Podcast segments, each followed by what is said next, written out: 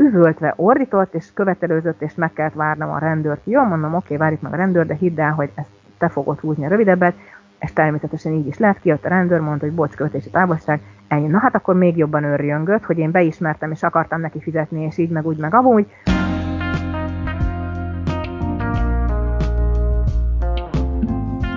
Te most épp a Kalandvágyból külföldre podcastot hallgatod, én Dóra vagyok, a műsor házigazdája. Gondolkoztál már azon, hogyan lehet vállalkozni tájföldön, vagy mennyi bevétel kell az ottani kényelmes élethez?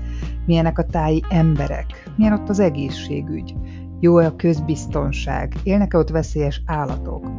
Foglárka három éve él Tájföldön családjával, de már előtte is minden utazásukkor Ázsia volt a célirány. Tökéletesen ismeri az országot, így most rengeteg információt oszt meg velünk a beszélgetésben. A Tájföldre készülsz okvetlen. Hallgass meg ezt az adást, mert neked szól, de ha csak nyaralni mész oda, akkor is lesz benne hasznos információ. Ha tetszett a beszélgetés, nyomj egy lájkot, és hogy ne maradj le a további részekről, iratkozz fel a csatornára.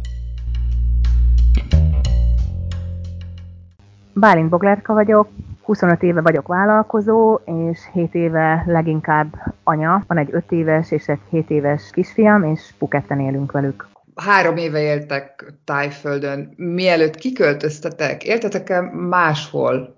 Éltünk, de ugye ez a mielőtt kiköltöztünk, ez nekünk időben egy picit így bonyolultabb volt, mert 2019-ben jöttünk először úgy ki Tájföldre, hogy húzamosabb időt terveztünk itt tölteni, akkor még nem kiköltözésnek hívtuk, tehát nem úgy történt, hogy most akkor mindent összepakolunk, és akkor elköltözünk, és mindent felégetünk, hanem az volt a terv, hogy kipróbáljuk, hogy milyen így egy telet akár végig egy másik országba tölteni. Mi egyébként a férjemmel nagyon régóta járunk Ázsiába, a gyerekek előtt, amikor volt egy kis szabadságunk, két hét, három hét, azonnal ezt az irányt választottuk, tehát bennünk igazából fel sem merült, hogy Amerika vagy bármilyen más irányba induljunk el. Mi nagyon ilyen ázsia mániások voltunk mindig is. Nagyon szeretjük ezt a régiót, több országot is végigjártunk, Maláziát, Szingapurt, itt a környező országokat így Tájföld környékén, de valahogy mindig visszajutottunk Tájföldre, tehát úgy árérték arányban szerintem a szolgáltatások miatt az egész ország, a, az ételek, az emberek, tehát valahogy mindig így visszajöttünk, és amikor a gyerekek már akkorák voltak, hogy már úgy éreztem, hogy lehet velük a repülőre ülni, akkor elhatároztuk, hogy akkor próbáljuk ki, hogy, hogy mondjuk egy telet itt töltünk, még mindenféle ilyen elköteleződés nélkül, gyerekek még kicsik voltak, ugye még talán óvodás sem volt a kicsi, a nagy, nagy akkor kezdte az ovit. Úgy nem volt túl sok vesztenivalónk, mert hogyha úgy nem sikerül, akkor legfeljebb összepakolunk és hazamegyünk. Tehát mi így jöttünk ki legelőször egy térre, és akkor úgy gondoltuk, hogy majd ezt a két laki életet folytatjuk, de aztán ugye a gyerekek már ahogy nagyobbak lettek, muszáj volt választani, hogy akkor az iskolát hol kezdik el, és akkor úgy döntöttünk, hogy akkor kezdjék itt, úgyhogy úgy tavaly szeptemberben kezdték itt, a, itt az iskolát mind a ketten, a, a kicsi az óvodai részben van, az iskolának van egy ilyen óvoda része, úgy hívják, hogy foundation, és a kicsi a középső csoportba kezdte, a nagy viszont már a második osztályba, ami egy picit nehéz volt az elején, mert én azt nem tudtam, hogy itt öt évesen kezdik az iskolát, tehát tudtam volna, lehet, hogy már egy évvel ezelőtt elkezdtük volna az iskolát, de így sem gond, mert legalább egy évvel tovább volt gyerek. De ugye itt most a óvodából, az ottani kvázi óvodából átkerült rögtön a második osztályba, de hogy a kérdésedre visszatérjek, a kettő dátum között, tehát mi 2019-ben jöttünk ki Tájföldre a gyerekekkel, és a tavaly szeptember között volt egy időszak, ez a Covid, amikor a tájföldi kormány lezárta a határokat, és igazából nagyon nehezen lehetett ide visszajutni. Úgy lehetett volna, hogyha a gyerekeket beíratom iskolába, de akkor még a kicsi túl kicsi volt ehhez a viszonylag komolyabb rendszerű iskolához, és ugye az volt a lényeg, hogy olyanok jöhettek vissza, akiknek konkrétan akár iskolába jártak, de mivel itt nem minden iskola akreditált, és vízumot csak azok az iskolák adnak, amelyek akreditáltak, és ezt még nem, nem akartam így a két éves gyerekkel, hogy, hogy beírassam egy olyan iskolába, ahol konkrétan beszoktatás sincs, tehát kicsit másképp működik itt, mint az otthoni óvodákba, és azért mi kimentünk Barbadosra 7 hónapra, tehát 2020 ősze és 2021 tavasza között egy hét hónapot ott töltöttünk el, úgyhogy ez a kérdésre a válasz, hogy végül is hét hónapot voltunk Barbadoson, tehát van összehasonlítási alapunk, hogy mondjuk egy karib országban milyen az élet, és ahhoz képest mondjuk Tájföldön milyen. Akkor ezt kicsit bontsd ki, hasonlítsuk össze, hogy milyen a kettő. Bár mondjuk mondod, hogy ti Ázsia fanok vagytok, úgyhogy gondolom, hogy a mérleg penyője kérdés nélkül a, a fele billent, hogy ti oda mentek vissza. Hát abszolút, de szerintem még hogyha nem lettünk volna Ázsia fanok, akkor is maximálisan erre billent volna. A Karib-sziget ez egy elég érdekes régió, tehát alapvetően a legtöbb turista ugye Amerikából jön, illetve mivel angol gyarmatok voltak ezek a szigetek főleg, ezért angolok is nagyon sokan vannak. Iszonyatosan felverték az árakat, tehát emiatt gyakorlatilag tényleg a háromszorosa, négyszerese a megélhetésnek a költsége Barbadoson, mint mondjuk Tájföldön. Barbados ugye ez egy tényleg konkrétan sziget, tehát oda mindent hajóval visznek, vagy repülővel, ezért minden borzasztóan drága, és az amerikaiak, meg az angolok miatt az árak meg tényleg az egekben, és ahhoz képest viszont meg nincs szolgáltatás. Tehát a gyerekeknek azon kívül, hogy ott a tengerpart, igazából tényleg egy nyomorult játszótér nem volt normális, tehát egy ilyen rozsdás játszótér volt az egész szigeten az egyetlen ilyen lehetőség. Erre nem jöttetek rá az ott létetek alatt, hogy mi az oka annak, hogy ennyire nincs ott semmi szolgáltatás? Igazából ez egy kicsit ilyen nyugdíjas sziget szerintem, tehát nem, nem igazán gyerekekkel járnak oda legfőképpen, hanem inkább ilyen idősebb párok ott letelepednek. Vannak gyerekek ott is, expat gyerekek is vannak, de például az iskolák, hát botrányosan rossz iskolák vannak, még a nemzetközi iskolákból is, tehát nagyon-nagyon killottam az iskolaóvoda kereséssel. Nagyon-nagyon kevés lehetőségből lehetett választani és ahhoz képest meg brutálisan drága volt. Mesélj kérlek a kiköltözés előtti itthoni magyar életetekről. Mit dolgoztatok? Hogyan szerveztétek át az egész életeteket Ázsiát? Mi vállalkozók vagyunk, én lassan 25 éve, tehát szinte amióta az eszemet tudom, mindig valamilyen vállalkozást vittem, és hát a Covid alatt azt is megtanultuk, hogy azért majdnem mindent el lehet intézni online, tehát most azért ezekkel a Zoom, Skype, Google Meet tulajdonképpen úgy lehet tartani a meetingeket, mint hogyha egy szobába volnánk. Tehát igazából a lehetőségek majdnem azt mondanám, hogy korlátlanok. Persze ehhez az is hozzátartozik, hogy hogy legyenek megbízható emberek a cégben. Én úgy gondolom, hogy a vállalkozóknak, ha ki van már építve valamilyen szinten úgy a vállalkozás, hogy megy magától, akkor aznak a menedzselése azért megoldható online, bár én most pont egy ilyen váltásban vagyok, tehát egyik vállalkozást zárom be, és abból átalakítok egy másikat, tehát egy ilyen teljes, teljes restart lesz itt most az elkövetkezendő hónapokban, de ezt is meg tudom oldani online, tehát mindenre van valami megoldás, hogyha az ember akarja. Tehát én az életem során, amikor külföldön találkoztam ott élő magyarokkal, ahogy azt a tanulságot vontam le, hogy nem az él külföldön, akinek baromi sok pénze van, hanem az él külföldön, aki elhatározta, hogy ő ott akar élni. Tehát egyszerűen ez csak egy döntés kérdése, és onnantól kezdve mindenre van megoldás. Természetesen vannak olyan élethelyzetek, amikor nincs rá megoldás, mert mondjuk olyan a szakmája valakinek, akkor is biztos ki lehet találni valamit. Nyilván úgy könnyebb, hogyha hogyha adott egy olyan szakma, amit el lehet végezni esetleg online, Például itt Tájföldön szerintem aki itt él, nekik viszonylag kevés százaléka az, aki itt is dolgozik, vagy hogyha igen, akkor saját vállalkozásban. Tehát például Tájföldre úgy kijönni, hogy alkalmazottként itt majd keresek munkát, az Mission Impossible, azt meg se próbáljuk. Tehát gyakorlatilag itt olyan szinten védik a piacot a tájok, a munkaerőpiacot, tehát külföldit alkalmazottként maximum angol tanárnak, vagy hogyha esetleg van valami nagyon hiány szakma, akár IT, vagy vagy bármi olyasmi, ami tényleg nem tudnak megoldani a helyi munkaerőpiacon, akkor, akkor jöhet külföldi, de egyébként itt alkalmazottként tájföldön nem igen lehet labdába rugni. Két variáció van, az egyik az az, ha valakinek van valahonnan máshonnan jövedelme, tehát valamilyen más országban online dolgozik, a második variáció az az, hogy itt csinál egy céget, és vállalkozik itt valamit, de ez azért jelentősen nehezebb, mint otthon. Tehát... Mennyire nehéz ott vállalkozni? Hát tényleg úgy gondolom, hogy én egy ilyen vérbeli vállalkozó vagyok, aki szerintem ezzel születtem, vagy nem tudom, tehát tényleg így a, akár azt mondanám, hogy tényleg a jéghátán is meg tudnék élni, de azért így három év után azt mondanám, hogy olyan nagyon nem szívesen vállalkoznék itt Tájföldön, csak akkor tényleg, hogyha úgy, úgy más variáció nem lenne. Nagyon macerás az egész, négy tájt kell felvenni egy külföldi foglalkoztatása mellett, az egész cég alapítás egy ilyen macera, 51%-ban tájtulajdonosoknak kell lennie, táj ügyvezetőnek, ez alól csak akkor lehet kibújni, hogy baromi sok pénzt teszel a cégbe. Gyakorlatilag az egész úgy direkt meg van nehezítve a külföldiek számára, és az egész ilyen itteni munkaerővel történő kínlódás, tehát azért így a táj munkaerő, ha, hogyha úgy mondjuk az átlagot nézem, akkor tehát azért nehézségekkel jár velük együtt dolgozni. Na. Tehát itt is van azért egy 20% aki keményen dolgozik, és törtet, és tényleg nyomja, és jól csinálja, és a maradék 80% hát mondjuk szépen fogalmazva, hogy nem a munkahőse. Milyen nyelvtudással mentetek ki?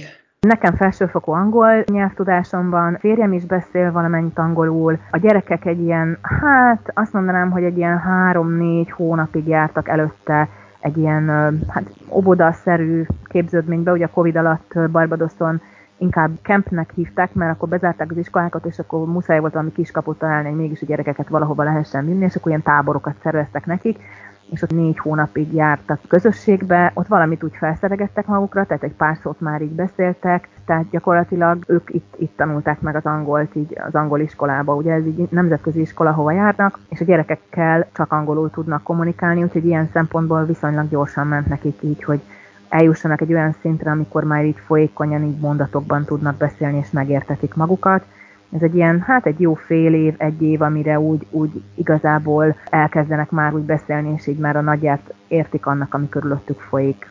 Csak az angollal is jól el lehet ott boldogulni? Abszolút. De azért nagy különbség van között, hogy, hogy ki hogyan jön ki, milyen életszituációban. Nyilván nekem azzal kapcsolatos tapasztalatom van, hogy családdal kiköltözni milyen.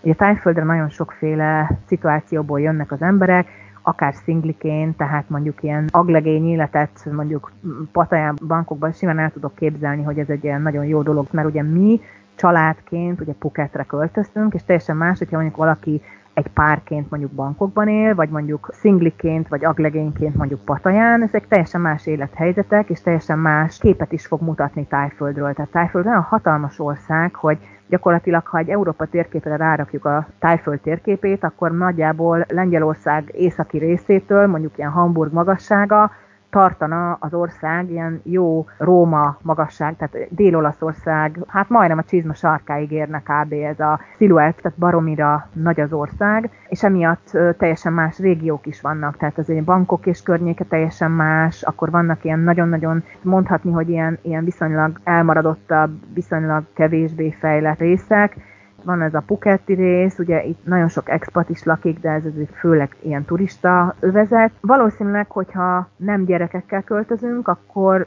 lehetséges, hogy más területeire mentünk volna Tájföldnek, tehát én például nagyon szívesen kipróbáltam volna akár Krabi, Kosamui, vagy, vagy Kopangam, vagy Kaolak, nagyon sok, sok olyan része van Tájföldnek, ami nem ennyire fejlett, mint Phuket. Phuket egy kicsit olyan, mintha egy modern nyugat-európai várost övezünk egy ilyen trópusi sziget élettel. Tehát tulajdonképpen ez egy ilyen mix, hogyha akarom, akkor elmegyek dzsungeltúrára, és akkor tényleg úgy érzem, hogy itt a dzsungel közepén vagyok, ha akarok elmegyek egy szuper tengerpartra, akkor tengerparti, de ugyanakkor meg be tudok menni a városba, ahol hatalmas plázák vannak, és olyan külföldiek számára fenntartott boltok, ahol gyakorlatilag a camembert sajtól a prosecco át a nem tudom sonkáig, tehát tényleg mindent lehet kapni, a francia boroktól kezdve tényleg a, a prosciuttoig, minden. Ez egy abszolút modern hely, ugyanakkor meg benne van ez a, ez a, ez a tájlazasság, meg a rengeteg kis helyi étterem, a street foodok, tehát ugyanúgy lehet egy 60 batér beülni, és nem tudom, különböző ilyen, ilyen tésztaételeket enni, mint ahogy mondjuk egy külföldiek számára létesített éttermekbe nagyjából ugyanazt a színvonalú ételt meg lehet venni, mint mondjuk akár Budapesten legjobb éttermekbe. Tehát ez egy ilyen nagyon-nagyon széles mesdjén megy ez az egész szolgáltatás, és árakban is abszolút. Más területein Tájföldnek lehet, hogy csak esetleg helyi éttermeket lehet kipróbálni, vagy helyi szolgáltatásokat lehet igénybe venni. Ezt a részt azért nagy részben az itteni expatok működtetik, tehát a rengeteg ilyen, ilyen nagyon jó étterem mögött külföldi vállalkozók állnak. Most már mondjuk nyitni egy 689. éttermet lehet, hogy nem egy olyan jó ötlet, mint mondjuk 10 évvel ezelőtt volt. Ha már a jó árakat említetted, mennyi bevételnek kell lennie egy embernek, vagy mondjuk egy négy tagú családnak ahhoz, hogy kényelmesen megéljen ott? Ugye először el kell dönteni, hogy Tájföld melyik részére szeretne költözni. Ugye nagyon nagy a szórás, bankok és környéke, illetve Phuket és környéke szerintem a legdrágább része Tájföldnek. Mindenhol laknak expatok, tehát a leg-leg-legszegényebb területeken is fel lehet fedezni külföldieket, akik akár tájokkal házasságban élnek, akár egyszerűen egy két külföldi oda költözött, mert mondjuk ezt az árszínvonalat engedhetik meg maguknak. Tehát Tájföldön, ahol a legszegényebb réteg lakik, ez mondjuk Iszán, ott mondjuk meg lehet venni egy telket és felépíteni egy házat, akár nem tudom, 10-15-20 millió forintból. Ugyanez Phuketten a tízszerese, meg mondjuk bankokba is. De lehet mondjuk ötszöröséből is, csak mondjuk nem olyan színvonalon. Tehát nagyon nagy a szórás így árakban, árérték arányban is. Most, hogyha azt mondom, hogy Iszánnak van egy ilyen központi nagyobb város, Korátnak hívják, ott például mondjuk egy átlag táj az ilyen 10-12 ezer tájbatot keres, ami nagyjából egy ilyen 130-140 ezer forintnak megfelelő összeg. Ugyanez a személy, hogyha mondjuk eljön Puketre, és mondjuk egy most csak mondjuk a babysittelésről beszélek, mert azt konkrétan tudom, akkor ezt a két-háromszorosát nagyon lazán meg tudja keresni. Ehhez persze kell angol nyelvtudás, de hogy így árakban mekkora a szórás. És mondjuk egy házat, amit itt Phuketten ki lehet bérelni mondjuk X összegér, azt mondjuk a feléért ki lehet mondjuk Kopanganon, vagy, vagy, vagy Kosamuin, vagy akár Krabin, tehát Phuket mondjuk tényleg ilyen szempontból drága, de itt is mondjuk egy, azt mondom, hogy egy, egy két-három gyerekkel rendelkező család, ha szeretne kivenni egy házat, akkor mondjuk azt mondom, hogy 200-250 ezer forinttól akár 2 millió forintig terjed az az összeg, ahol mondjuk az ingatlan piacon mondjuk egy 3-4 szobás lakást, vagy házat, vagy villát ki lehet venni. Tehát az, hogy tájföld olcsó, az már, az már nagyon régen megdőlt. Tehát tájföld egyáltalán nem olcsó, szerintem nagyjából a magyar árszínvonalhoz hasonlít, ingatlanárakban is, illetve a megélhetési költségekben is nagyon hasonló, de ez nagyon nagyban függ attól, hogy milyen fajta életet szeretnénk élni. Tehát, hogyha mondjuk egy fiatal pár kijön, és talál egy olyan helyet, ami nem olyan drága, mint Puket, és mondjuk ők helyi ételeket esznek, és hasonlóan élnek, mint a helyiek, akkor akár a töredékéből is meg lehet élni, mint hogyha mondjuk családdal, gyerekkel jön az ember, ki kell fizetni a tandíjat, biztosítást, jó mondjuk biztosítást én, én mindenkinek ajánlanék, tehát biztosítás nélkül én nem léteznék tájföldön, mert ha egyszer valaki tényleg kórházba kerül, akkor milliós számlát fog fizetni, hogyha nincsen biztosítása, tehát nagyon nagy felelőtlenség biztosítás nélkül létezni tájföldön mert a, nem a helyi kórházba fogják őket bevinni, hanem az expatok számára létrehozott nemzetközi kórházakba, ahol nagyon jó az ellátás, viszont baromi drága, és hogyha nincs biztosítás, akár egy lábtörés, vagy bármi, tényleg milliókba fog kerülni. Említetted pozitívumként még a beszélgetés elején a, a táji embereket. Milyenek a táji emberek? Én nagyon kedvelem őket, igazából kedvesek, így szelidek, abszolút konfliktuskerülők, tehát nagyon nehéz összeveszni egy tájjal, mert ő inkább kifarol abból az egész történetből, és ignorálja azt, amit szeretném mondani, mint sem, hogy belemenjen egy konfliktusba. Barbadoshoz tudnám hasonlítani, mert ugye mi ott éltünk viszonylag így többet, tehát az ottani tapasztalataim alapján valahogy nekem az ottani helyiek egy kicsit ilyen agresszívabbnak, erőszakosabbnak, kevésbé kedvesnek tűnnek, tehát nekem, nekem azért volt egy ilyen eléggé sokkoló tapasztalatom, mert ott is volt egy kisebb koccanásom, tehát egyszerűen annyi volt, hogy hihetetlen, hogy miket képesek egyébként megcsinálni, tehát két sávos út, és lazán leparkol valamilyen autóval az én sávomba, úgyhogy egy pillanatra nem figyeltem, és azt hittem, hogy ő ott halad, és aztán rájöttem, hogy hú, ez itt áll, és rátapostam a fékre. Nyilván nem egy jó dolog, mert ilyenkor mit történik, ha valaki nagyon szorosan jön mögötted, akkor az ugye beléd durran, mert nyilván követési távolságot azt nem fogja tartani, de hogy ilyenkor azért érzi az ember a saját felelősségét is, hogy igen, satúféket nyomtam, és a mögöttem lévő bejön. De hát a Kressz alapján ő nem tartotta a követési szabályt. Na most én kiszálltam az autóból, és elnézést kértem a mögöttem lévő úriembert, és mondtam, igen, értem, az én hibám, satúféket nyomtam valóban, engedje meg, hogy akkor kifizessem, hát mondjuk a lökhárító. Tehát az elrepett neki, hát ez nem volt egy rettenetes nagy dolog, én mondtam, hogy nagyon szívesen kifizetem. Hát azt a cirkuszt, amit az a pasi ott lenyomott, üvöltve ordított, vörös volt a fej, és azt mondta, hogy most aztán izé, izé, és a rendőrt hív meg minden, és így próbáltam nyugtatni, hogy nyugi, nyugodtan hívhatsz rendőrt, de téged fog kihozni hibásnak.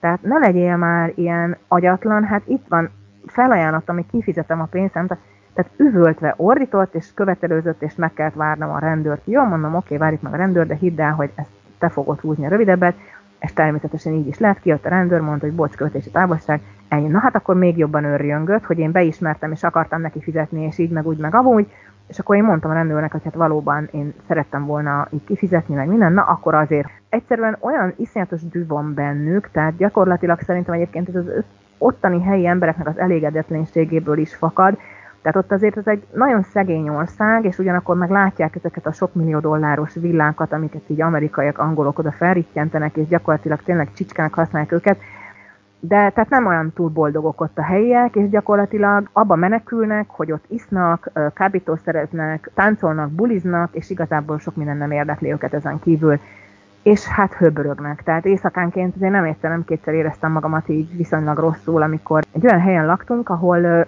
volt nem messze tőlünk egy bár, és hát hétvégén azért nyitott ablaknál elég jól lehetett hallni, hát azt se tudtam, hogy csukjam az ablakokat, hogy ezt, a, ezt az őrjöngést ne kelljen hallgatni, tehát nekem ők nem, tehát egyszerűen nem, nem éreztem magamat jól, nem, valahogy nem, és ezt tájföldön nem érzem egy pillanatig se, tehát ezt a fajta ilyen, ilyen dühöt, meg ezt a fajta ilyen elégedetlenséget, ezt nem érzem. Lehet, hogy azért van ez, mert ugye itt azért a 90% buddhista, vagy nem is tudom, 95%-a az embereknek, tehát itt 70 millióan laknak Tájföldön, és alapvetően buddhizmus az egy meghatározó vallás. Itt Puketten azért sok muszlim is van, de ezek az ilyen csendes, nyugodt, ilyen abszolút nem tehát nem ezek a, ezek a szélsőséges muszlimok, és, és igazából a buddhisták meg ez a minden jó, így is jó, meg, meg ők igazából így, így próbálnak így minden, mindennek így a jó oldalát venni, és hát sokan mondják azt, hogy ez a, ez a tájföld a mosoly országa, hogy ez a mosoly igazából a pénznek szól, Nyilván igaz ez a része is, nem feltétlenül biztos, hogy pont ugyanennyire mosolyognának akkor, hogyha mondjuk nem valami szolgáltatást vennénk éppen igénybe, de úgy alapvetően szerintem a tájtermészet úgy, úgy, úgy mondjuk akár a barbadoszi, az én saját tapasztalatom alapján az ottani helyi emberekhez képest egy sokkal szelidebb, sokkal könnyebb, sokkal ilyen barátságosabb, és igazából én én itt kedvelem őket, tehát az, az tény, hogy azért itt a 80% az embereknek nem egy munkatigris, tehát azért úgy nem, nem szakadnak bele így a munkába, hogy úgy, úgy jól, tehát hogy szeretik így könnyedén élni az életüket, mondjuk azt. Tehát azért sokan például el sem mennek dolgozni, mert ők nekik jó így is. Tehát itt mondjuk a villák mellett nagyon sokszor vannak ilyen, ilyen hát azt mondanám, nem mondom, hogy homeless, de tehát itt uh, ugye meleg van, sosincs mondjuk 20-25 fok alatt a hőmérséklet, itt ilyen mindenféle ilyen talált tárgyakból lehet uh, házat építeni, és nagyon sokan azt csinálják, hogy valami erdőbe bemennek, felépítik magunknak a kis bodegájukat, és boldogan élnek, még meg nem halnak, tehát gyakorlatilag nem zavarja őket úgy különösebben semmi, és nem megy el dolgozni, mert nincs igénye többre. Tehát neki megvan a kajája, megvan a kis hely, ahol lehajtja a fejét, aztán ennyi. Tehát különösebben nincsen, jó, mondjuk nyilván ez nem egy átlagos családnak a, a leírása, de sok ilyen van itt is. Azért úgy átlagban a táj társadalom azért nagyon hasonló bármelyik más országbeli társadalomhoz, tehát van egy felső réteg, aki nyomul, dolgozik, vannak orvosok, mérnökök, vezetők, stb. Van egy masszív réteg, aki valahol dolgozik, és hát van egy masszív réteg, aki meg egyáltalán nem dolgozik, mert rohadtul nem is szeretne, meg nincs is igénye, meg, meg lusta. Tehát gyakorlatilag így azért ez mindenhol megtalálható szerintem minden országban ezek a rétegek. Itt azért könnyebb egy kicsit, mert hát tehát nem, nem fagynak meg télen, tehát, és, és azért a kaja is olcsó, meg hát mondjuk ledug egy magot, és kijön egy banánfa, és van rajta, nem tudom, 200 kg banán, tehát itt azért valahogy könnyebb homelessnek is lenni szerintem, tehát hogy valaki tényleg semmit nem akar csinálni, azért valahogy akkor is így el van. Nem olyan, mint mondjuk egy nyugat-európai nagyvárosban, ugyanezt mondjuk egy metró megálló alatt. Jó, gondolom, hogy a közbiztonság az rendben van? Abszolút bennem semmi olyan érzés nincs, hogy mondjuk kirabolnak, vagy betörnek, vagy nem tudom. Biztos, hogy vannak olyan helyek tájföldön, ahol ez a kis zsebtojbajlás esetleg megy, de, de szerintem ez ritka, és alapvetően így ilyen nagyon nagy bűncselekmények, nem is hallottam őszintén ilyenről, hogy hogy így bementek volna. Barbadoson ott igen, tehát ott mondjuk az expat csoportokban többször panaszkodtak arra is, hogy akár fegyvert fogtak rájuk, rablásokról lehetett hallani. Ott ugye az a fegyverviselés az hasonló, mint Amerikában, hogy úgy azért úgy eltűrögetik. Tehát lehet, hogy én vagyok naív, de én itt nem nagyon gondolom, hogy itt túl sok embernek, mondjuk a rendőrökön kívül esetleg lenne fegyvere. Alapvetően itt van egy ilyen turista rendőrség, szerintem az is azért visszafogja őket, mert attól azért úgy tartanak, és ők azért van amennyire tényleg oda is figyelnek, tehát hogyha mondjuk egy, egy táj átver mondjuk egy turistát, és ez hívja a turista rendőrséget, akkor azért ott, ott komoly baja is lehet ebből, tehát megbüntethetik, elvehetik az engedélyt, stb. Tehát itt azért azt gondolom, hogy tehát közbiztonságra abszolút nem lehet panaszkodni, meg, meg nem olyanok, tehát most mi találtunk egy olyan tengerparti szakaszt, ahol csak helyiek voltak, és amikor kimentünk, akkor volt mit tudom, két-három család, amikor eljöttünk, akkor kb. 30-an voltak körülöttünk, és senki nem volt rajtunk kívül külföldi, és egy pillanatig nem éreztem magamat így fenyegetve, vagy, vagy rosszul, vagy nem néztem a táskámat, hogy na most akkor eltávolodok három méterre, akkor vajon kell-e figyelnem. Én úgy gondolom, hogy, hogy Tájföld egy biztonságos ország, tehát én úgy gondolom, hogy a közbiztonság az ott azért rendben van. Amikor megkérdezik, hogy honnan jöttetek, és mondjátok, hogy Magyarországról. Mond bármit nekik. Tehát tudják hová tenni a országot? Hát ez egy nehéz kérdés. Bevallom őszintén, hogy mostanában nem dicsekszem ezzel a dologgal, és ez annyira borzasztó, mert, mert valahogy az ember, embernek azért úgy, úgy a hazája azért mégiscsak jobb lenne, hogyha az ember így büszke lehetne rá. Most nem az a szituáció van, hogy nagyon szívesen mondogatom. Ha nagyon muszáj mondanom, hogy honnan jöttem, akkor azt mondom Budapestről, és akkor azt nem nagyon tudják, hogy hol van, és akkor az jó van az úgy. Ha nagyon így belemennek, hogy hol van, akkor mondom, hogy Közép-Európa, és akkor int- ah, ja, Európa, jó, oké. Okay. Tehát kb. ennyi. Van, aki tudja, tehát azért magyar turisták szerintem sokan vannak itt Tájföldön. Azt mondanám, hogy szerintem egy ilyen egyharmad, egyharmaduk tudja, kétharmaduk az nem biztos, hogy feltétlenül rögtön be tudja azonosítani. Van-e olyan, ami nem tetszik ott neked? Hát azért van, persze. Tehát vannak ennek a külföldre költözésnek is ilyen, ilyen pszichológiai szakaszai, hogy, hogy az ember hogy érzi magát külföldön. Hát nyilván az elején egy ilyen eufórikus érzés, hogy fú, ezért most minden rózsaszín, és mindent imádunk, és nem tudom, és aztán utána jön egy ilyen, ilyen szakasz, amikor gyakorlatilag így meglátjuk azért a negatívumokat is, meg, meg azért akadnak konfliktusok, amikor nagyon sokan fel is adják ebben a szakaszban, hogy na hát akkor ezt nem is így gondoltam, aztán meg hát att, az, attól is nagyon függ, hogy most mi a rettenetesen be akarunk-e illeszkedni, vagy nem. Tehát ez egy ilyen nagyon furcsa dolog itt Tájföldön, hogy szeretik egyébként a külföldieket, de azért van bennük egy ilyen kis nacionalizmus, hogy, hogy amikor már itt élsz, akkor azért van egy ilyen kis megkülönböztetés, hogy azért te nem vagy táj. Tehát az, az úgy, úgy bennük is bennük van, szerintem nagyjából azért nagyon sok országban ezt, ezt meg lehet tapasztalni, de úgy őszintén, hogyha az ember kialakítja a saját kis környezetét, a gyerekeknek mondjuk megvan az iskola, a saját barátaink, stb., akkor most igazából hol érdekel minket, hogy a helyiek elfogadnak-e vagy sem? Tehát ez lehet, hogy hülyé hangzik, de most, hogyha egy 2000 fős német kisvárosba szeretnék élni az életem hátralévő részével, és azt mondom, hogy most mit tudom én 40 évre tervezek, és akkor nekem fontos, hogy a, a pék meg a nem tudom ki, meg a postás, meg a szomszéd elfogadjon, akkor lehet, hogy kicsit jobban törekszem rá, de mondjuk expatok, akik esetleg lehet, hogy mit tudom, két-három év múlva másik országba lesznek, de, de amúgy is, tehát úgy, úgy Isten igazából most otthon foglalkozom vele, hogy, hogy, hogy ki fogad be, vagy ki nem. Tehát mondjuk őszintén, mi Budapestről kiköltöztünk Nagykovácsiba. Nagykovácsiba van egy őslakos réteg, és ugye van az a réteg, aki kiköltözött Budapestről, és mondjuk a dombokon, meg a, tehát a, nem az Ófalu központjában, hanem egy kicsit így, így följebb Hát a, a, az Ófaluban lakó helyi őshonos réteg konkrétan hegylakóknak nevezi a betelepülteket, meg gyütmenteknek. Tehát otthon ugyanez van. És hmm. semennyivel jobban nem fogadnak el az ottani kvázi őslakosok azt, aki betelepült, pedig egy országban lakunk, és pedig egyébként ugyanúgy otthon kellene érezni magunkat. Tehát van olyan is, aki ott is gyűjtmentnek érzi magát, holott ugyanabban az országban van. Tehát ez szerintem nagyjából mindenhol ugyanez, de, de most őszintén, ma már nem abban a korban élünk, hogy, hogy itt, itt most szerintem nagyon sokan globálisan mászkálnak, és tényleg ahogy a határok is megélnek, és most már úgy őszintén teljesen mindegy, hogy milyen vízum, meg milyen szabályok.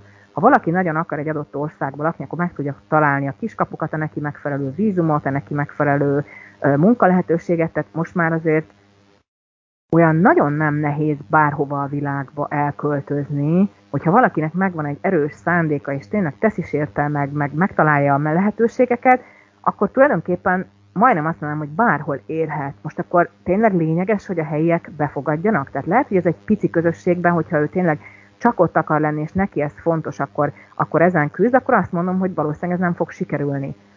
Valószínűleg sehol. De fel kell tenni a kérdést, hogy ez valóban mennyire fontos. Én nekem sem mennyire.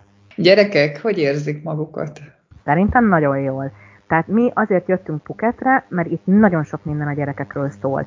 Tehát itt olyan mennyiségű szolgáltatás van, olyan mennyiségű csinálnivaló van, olyan mennyiségű program van a gyerekeknek. Itt imádják őket. Tehát tájok nagyon-nagyon szeretik a gyerekeket, és, és tényleg iszonyatos mennyiségű hely van, akár éttermeket is úgy alakítani ki, hogy vannak ilyen játszósarkok. Van egy olyan hely, ahol van két elefánt, és ott van egy hatalmas ilyen étterem, az udvaron ilyen trambolinok, játszó, ilyen-olyan milyen lehetőségek, van egy hatalmas pavilonszerű valami, ott szoktak tartani ilyen gyerekeknek dráma, foglalkozást. Akkor van egy rabbit hole, úgy hívják, ez egy ilyen, minthogyha egy állatkert lenne, tehát rengetegféle állat, nyuszik, ilyen kis kis nyuszi házak vannak felépítve, lovak, kacsák, tyukok, halak, tehát tényleg így órákig el vannak a gyerekek azzal, hogy itt jönnek, mennek, és egy gyönyörűen megcsinált ilyen trópusi parkot képzeljél el. Oda is szoktunk járni, akkor ha esik az eső, akkor rengeteg ilyen, ilyen, ilyen indoor hely is van, akár trambolinparkok, ilyen kids clubok, van egy csomó waterpark, tehát ilyen, ilyen vízi játszóterek, ahol ha jó idő van, akkor tényleg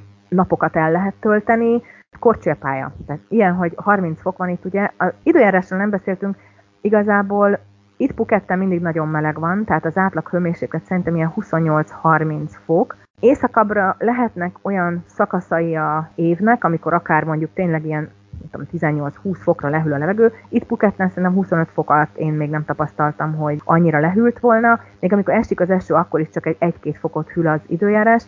Tehát ilyen szempontból a gyerekeknek nagyon-nagyon jó, mert hogyha esik egy kicsit az eső, utána egy óra múlva már mehetünk is akárhova, akár tengerpartra, gyerekkel, ez egy abszolút gyerekparadicsom. A gyerekek nagyon szeretik, tengerpartra is szeretnek járni, ezeket a gyerekes helyeket is, állatokat is nagyon szeretik, tehát ők szerintem nagyon jól érzik itt magukat.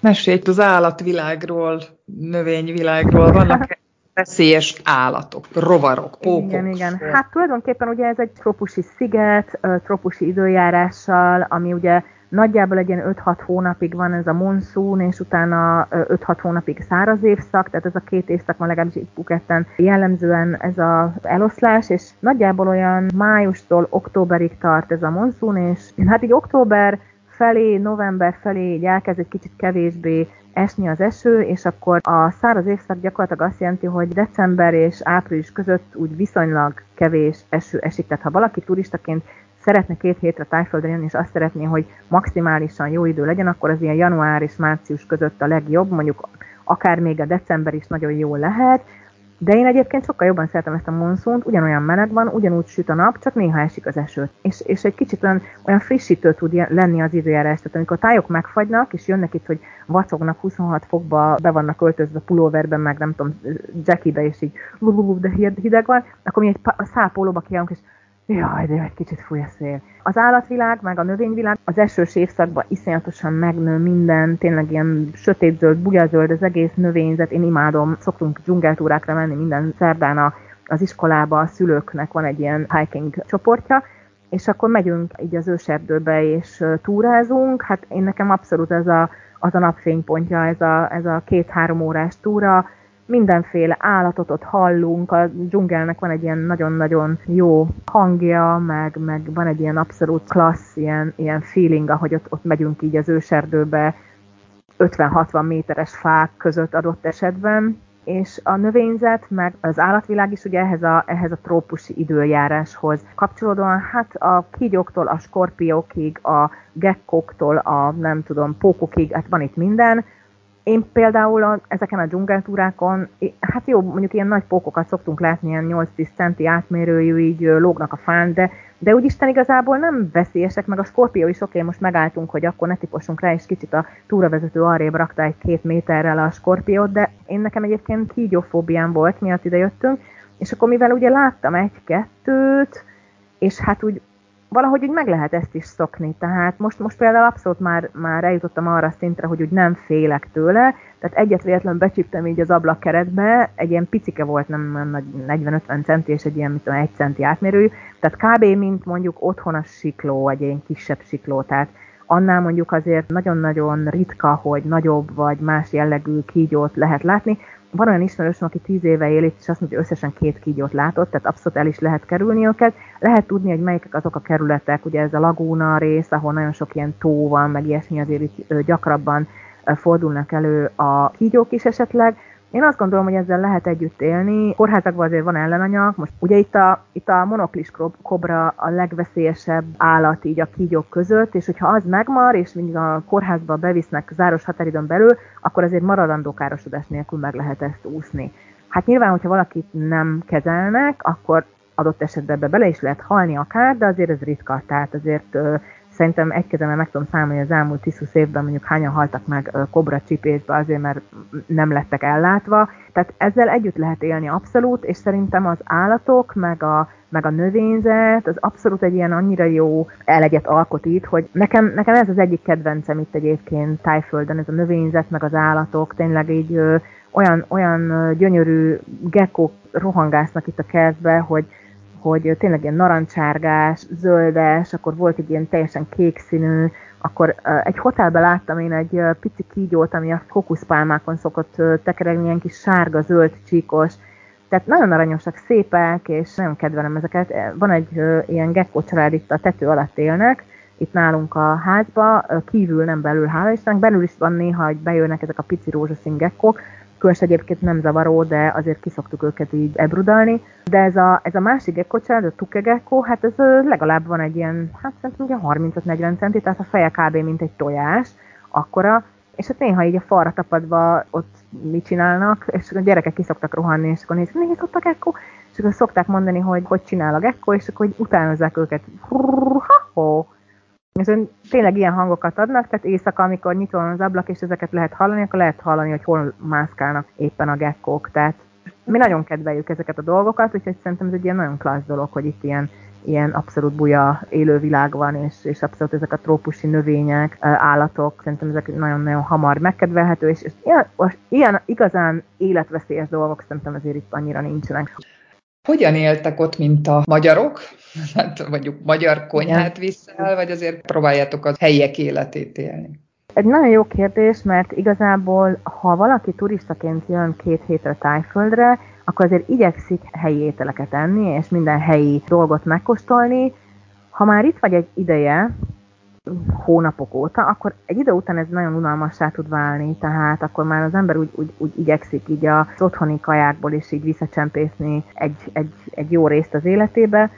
Szerintem, aki itt él húzamosabb ideig, az mindenki főz magának magyar kaját is. És nem beszélve arról, ugye, hogyha azért mondjuk valaki kiköltözik ide mondjuk egy pár, és ők megpróbálják így a helyiek életét élni, és többnyire táj ételeket enni, amik egyébként baromi finomak, tehát, és baromi változatos, tehát tudnál úgy táj ételt enni egy hónapig, hogy, hogy nem ismételsz kettőt, tehát tényleg nagyon-nagyon jó itt a, a kaja. Nyugodtan lehet enni az utcákon, mert, mert tényleg biztonságos, viszonylag jó. Nem azt mondom, hogy, hogy nem fordul elő olyan, hogy esetleg valaki akár használést kap, vagy hány esetleg valami fertőzést összeszed, de azért ez elég ritka, és nagy részében azért teljesen biztonságos még akár az utcán is enni. Vannak ezek a kis táj hát nyilván megvan mindegyiknek a saját ilyen kis baktérium készlete, amivel így dolgozik, de nagyon hamar hozzá lehet szokni nekünk igazából. Soha semmi bajunk nem volt az ittenitől, tehát mi is ettünk mindenhol, utcán, kis kifőzdébe, nagy kifőzdébe, ilyen étterembe, olyan étterembe, baromi jó a kaja, de visszatérve az eredeti kérdés, hogy, hogy, hogy családként, meg, meg mondjuk egy párként, vagy, vagy akár egyedül, teljesen más az élet, mert családként nem nagyon engedhetjük meg magunkat, hogy ne főzzünk. Mert ugye a gyerekek azért, főleg a kisgyerekek, azért nekik van egy bizonyos készlet, amit hajlandók megenni. Tehát mondjuk a rántott hús, pizza, sült krumpli, stb. Tehát ez, amit minden gyerek szeret, legalábbis a nagy része, azért ezeket baromi drága éttermekbe beszerezni, valamit nem is nagyon tudunk, tehát a gyerekeknek főleg azért főzünk, és magunknak meg szoktunk rendelni, illetve hozunk innen a környező éttermekből, de őszintén olyan nagyon nem érdemes ezzel így különösebben foglalkozni, mert nagyon olcsón be lehet szerezni helyi éttermekbe, vagy ilyen kis kifőzdékbe. Tehát az egyik nagy kedvencünk, ez a Kaosoy nevű táj étel, ami tulajdonképpen néz mint egy ilyen laza pörkölt szaft, amiben benne van egy, egy vagy kettő csirkecomb, van egy puha tészta, meg egy ilyen ropogós tészta benne, leveleket szoktak belerakni, bazsalikom leveleket, iszonyatosan finom, és itt a mellettünk lévő kifőzdében 60-70 batba kerül egy adag. Az ugye 700 750 forint körül van, tehát egy ilyen kiadós adag abszolút elég egy embernek egy étkezésre, nincs értelme neki állni főzni. Tehát mondjuk egy rántott hús sült mondjuk 2500 forint alatt nem nagyon lehet megvenni bármilyen étteremben, mert még hogyha táj étterem kezd el ilyet csinálni, nekik is azért ezeknek az alapanyagoknak a beszerzése, nekik is így drágább. Tehát valahogy így a helyi ételek azok azért olyan egyharmad árban, árba kerülnek, mint mondjuk a külföldieknek főzött ételek. Mondjuk egy pizza átlagosan itt ilyen 2000 forintnál kezdődik, inkább 2005, 3, 3005 attól függ, hogy milyen étteremben. Ugye itt tájhelyi étteremben nincs pizza, mert az csak a külföldieknek fenntartott, vagy külföldieknek kialakított éttermekben van. Tehát azért lehet tudni, amikor egy éttermet megcsinálom, hogy nagyjából azt így helyieknek szánják, vagy külföldieknek, de most már azért lehet egyébként azt is észrevenni, hogy rengeteg táj eszik ilyen mm, külföldi ételeket is, és hogyha mondjuk a helyi mcdonalds vagy a helyi Burger Kingbe bemegy valaki, akkor azt fogja tapasztalni, hogy a fele, aki ott ül, vagy a háromnegyede a táj. Tehát azért itt 20-25 év, amikor ide jártunk turistaként, nem volt bor, nem volt fehér kenyér, nem volt igazából kávé. Tehát ilyenek, ilyenek akkor nem voltak. Tehát azon töltük a fejünket, hogy hogyan hozzunk magunkkal egy ilyen kis kávéfőzőt, amiben tudunk, mert Chiang Mai-ba 20 évvel ezelőtt körbejártunk, és tényleg egy, egy nyomorult kávét nem tudtunk sehol se inni, tehát azon gondolkoztunk, hogy most akkor hogy. Tehát nekem olyan fejfájásom volt két hétig, mert egyszer le kellett szoknom a kávéról, mert nem tudtam beszerezni. Most minden sarkon két kávézó van mindenhol. Mit szólt a család, a szűk környezetetek ahhoz, hogy kiköltöztök? Hát mondjuk a gyerekek nagyszüleire gondolok itt elsősorban. Aha. Hát igazából a nagyszülők, ugye nekem anyukám van, apukám meghalt, a páromnak szülei mindketten szerencsére még élnek, soproniak mind egyébként, tehát az anyukám is, meg a páromnak a szülei is, és igazából mi, amikor otthon a gyerekek elkezdtek óvodába járni, akkor is csak egy ilyen két havonta, két-három napra tudtunk lemenni Sopronba, tehát mivel nem egy ilyen napi kapcsolatról beszélünk, tehát nem az van, hogy, hogy mellettünk lévő házba laknak, és napi szinten részei az életünknek, így igazából így most egy kicsit inkább azt mondom, hogy besűrítve, de nagyjából szerintem hasonló mennyiségű időt tudunk velük együtt tölteni. Most ugye az a terv, illetve most ezt így csináltuk az elmúlt időszakban is, hogy egész nyáron otthon voltunk, tehát ez általában egy ilyen 6 hetet jelent, tehát egy másfél hónapot biztos, hogy ott vagyunk, otthon vagyunk nyáron, és ugye terve van véve az, hogy a, a téli szünetbe is hazamegyünk. Tavaly nem sikerült, mert akkor jött az Omikron, és akkor nem tudtuk, hogy most a tájkormány le fog-e zárni, nem fog lezárni, lesz-e karantén, nem tehát gyakorlatilag így nem volt ez, ez teljesen így a, a, a tavalyi karácsonykor jól kitalálva, de idén például lehetséges, hogy haza tudunk jutni karácsonyra is, tehát összeszámolva napokat lehet, hogy pont ugyanannyit fognak együtt tölteni. Nyilván ez így nem annyira jó, hogy, hogy fél évente, egy évente vagyunk így otthon. Anyukám annyira nem volt elragadtatva az ötlettől, de úgy azért megértette ő is, hogy így ez, ez gyerekeknek is, meg nekünk is azért sokkal jobb. Tehát gyakorlatilag nekünk sokkal nagyobb könnyebbség így gyereket nevelni. Én otthon azért ebben a, az októbertől márciusig tartó időszakban én kőkeményen szenvedtem a gyerekekkel, és ők otthon nem tudnak akkor se oda költözni, és akár segíteni nekünk is. Tehát ez így nem működik semmiképpen se, így viszont nekünk azért jóval könnyebb az életünk, és ők nagyjából annyit azért látják szerintem időre a gyerekeket, mint, mint eddig, csak nem olyan eloszlásban, hogy két havonta három napot, hanem akkor egyszerre vagyunk ott többször, és akkor így a, így a nyarat meg akár a, a karácsonyi szünetet otthon tudjuk tölteni. Tehát itt három-négy hét is lehet a, a téli szünet. Úgyhogy hm. ilyen formán végül is, végül is lehetséges az, hogy, hogy, hogy viszonylag egy ilyen egészséges, ilyen nagyszülő-gyerek kapcsolat kialakuljon, annak ellenére, hogy viszonylag távol élünk, de azért elég sokat beszélnek Skype-on, vagy ilyen FaceChat-en, vagy Messengeren, tehát azért ezek már elég jó felbontásúak, ezek a tabletek, és tényleg így a, a gyerekek tudnak így, így, így kapcsolatot tartani, akár a szülőkkel, akár az otthoni kis barátokkal. De azért alakulnak így is ki barátságok, mert mi azért törekszünk arra, hogy hogy ilyen nyári táborokba magyar gyerekekkel magyarul beszélnek, mert ugye itt az a nehézség, hogy a magyart azt gyakorlatilag csak tőlünk hallják, tehát a mindennapi életben, a hétköznapi életben mi vagyunk gyakorlatilag azok, akik őket így magyarul tanítjuk, és ezt semmiképpen nem szeretnénk, hogy ez a magyar ez elhanyagolódjon. Nagyon sok külföldre költöző szülő nincs teljesen tisztában azzal a problémával, hogy adott esetben ilyen félnyelvűség alakulhat ki a gyerekekben, hogyha nem tanítják meg őket igazán jól az anyanyelvükre, akkor nem fognak tudni egyetlen nyelven se jól beszélni. Tehát minden nyelven fognak valahogy beszélni, de nem lesz anyanyelvük, és ez szerintem egy hatalmas tragédia a gyerekek életében, amikor nincsen megalapozva, mert egy gyerek az anyanyelvére tudja építeni az összes többi nyelvet, amit megtanult, tehát kell lennie egy anyanyelvnek, Viszont, hogyha korán a gyerekek elmennek külföldre, és adott esetben mondjuk az adott ország nyelvén kommunikálnak ugye gyerekekkel napközben, stb. és este otthon már fáradtak a szülők, és nem nagyon beszélnek, vagy adott esetben két különböző nyelvű szülő van, nagyon nehéz, hogy a gyerekeknek megmaradjon az anyanyelvük. Tehát én nagyon erőlködök azon, hogy sokat beszéljek hozzájuk, próbálok változatosan így mindent átfogalmazni kétszer más, hogyan mondom, hogy úgy is megértse. Este mindig van meseolvasás, magyar könyvből, két-három mese, hogy, hogy, hogy ne felejtsék el, és amikor hazamegyünk, akkor erőltetjük ezt a nyári tábor, menjünk, gyerekekkel beszélgessenek, stb. Meg hát akkor nyilván a szülőkkel is, tehát azt, azt azért észreveszem, hogy amikor hazajövünk így a nyári szünetből, akkor sokkal erősebb így a magyarjuk, és így nagyon jó, hogy, hogy ezt ők tudják gyakorolni.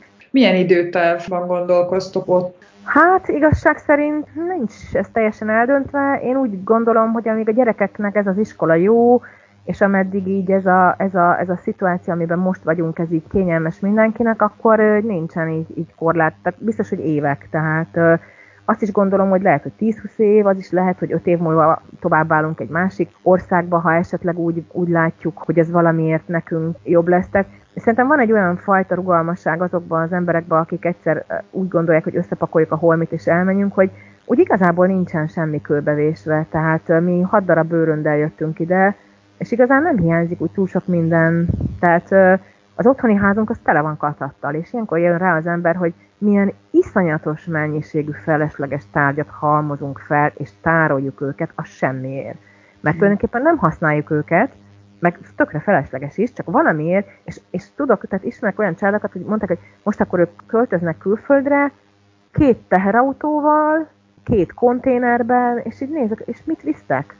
Hát, hogy minden. De és miért? Tehát ugyanez lesz, ami, ami nálunk is, hogy gyakorlatilag ide költöztünk hat bőröndel, otthon fullon van a lakás mindenféle kacatokkal, és hiányzik belőle bármi, és itt nem. Éveken keresztül semmi. Akkor gyakorlatilag azok a tárgyak teljesen feleslegesen halmozódnak otthon, tehát nincs értelme, hogy az ember ezekhez ragaszkodjon. Úgyhogy szerintem ez a külföldön élés azért klassz, mert megtanítja az embert arra, hogy tulajdonképpen mi a fontos, és igazából élményeket gyűjt tárgyak helyett, és szerintem ez sokkal értelmesebb dolog, mint az, hogy gyűjtsük, gyűjtjük a kacatokat, és pakolgatjuk, rakosgatjuk, és gyakorlatilag a saját cuccainknak a rabjaivá válunk egy idő után, mert mert ugye ez a pot commitment, hogy ha már egyszer megvettem, és elköteleztem magam mellett, hogy hát igen, erre nagy szükségem van ott, akkor úgy csinálok, mintha valóban ez egy érték lenne, és akkor cibálom magammal, holott igazából lehet, hogy semmi szükségem nincsen rá. Tehát azért ez a külföldre költözés azért megtanít valamennyire szerintem rugalmasnak lenni gondolkodásban is, meg, meg például ilyenben is, hogy tulajdonképpen tényleg lehetséges hat darab bőröndel utazni, és igazából nincs semmi másra szükség.